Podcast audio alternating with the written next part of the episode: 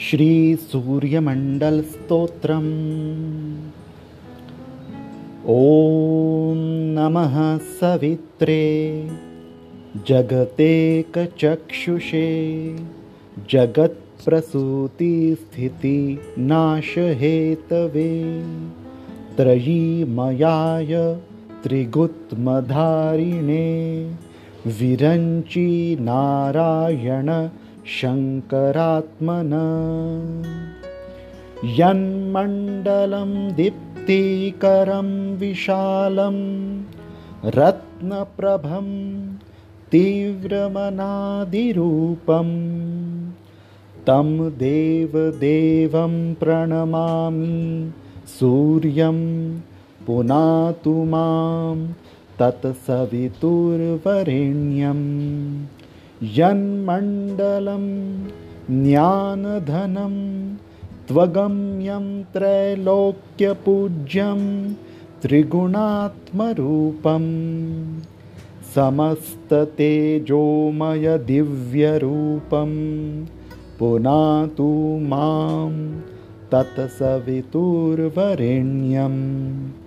यन्मण्डलं गूढमतिप्रबोधम् धर्मस्य वृद्धिं कुरुते जनानां।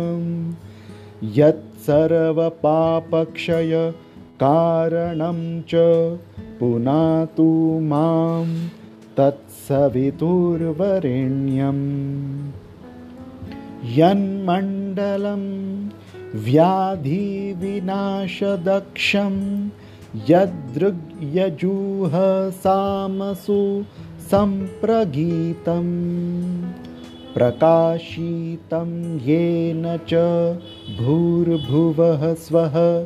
पुनातु मां तत्सवितुर्वरेण्यं। यन्मण्डलं वेदविदो वदन्ति गायन्ति यच्चारणसिद्धसङ्घाः। यद्योगिनो योगजुषाञ्च सङ्घाः पुनातु मां तत्सवितुर्वरेण्यं। यन्मण्डलं सर्वजनेषु पूजितं ज्योतिश्च कुर्यादिहमर्त्यलोके।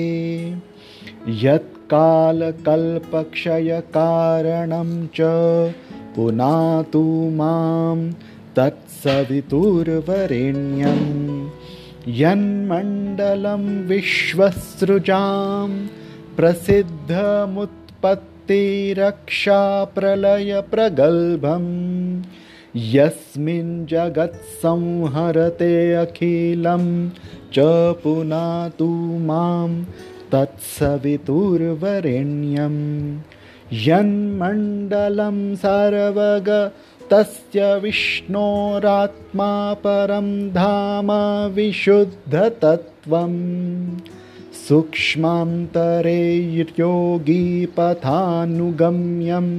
पुनातु मां तत्सवितुर्वरेण्यम्। यन्मण्डलं वेदविदो वदन्ति गायन्ति यच्च चारणसिद्धसङ्घाः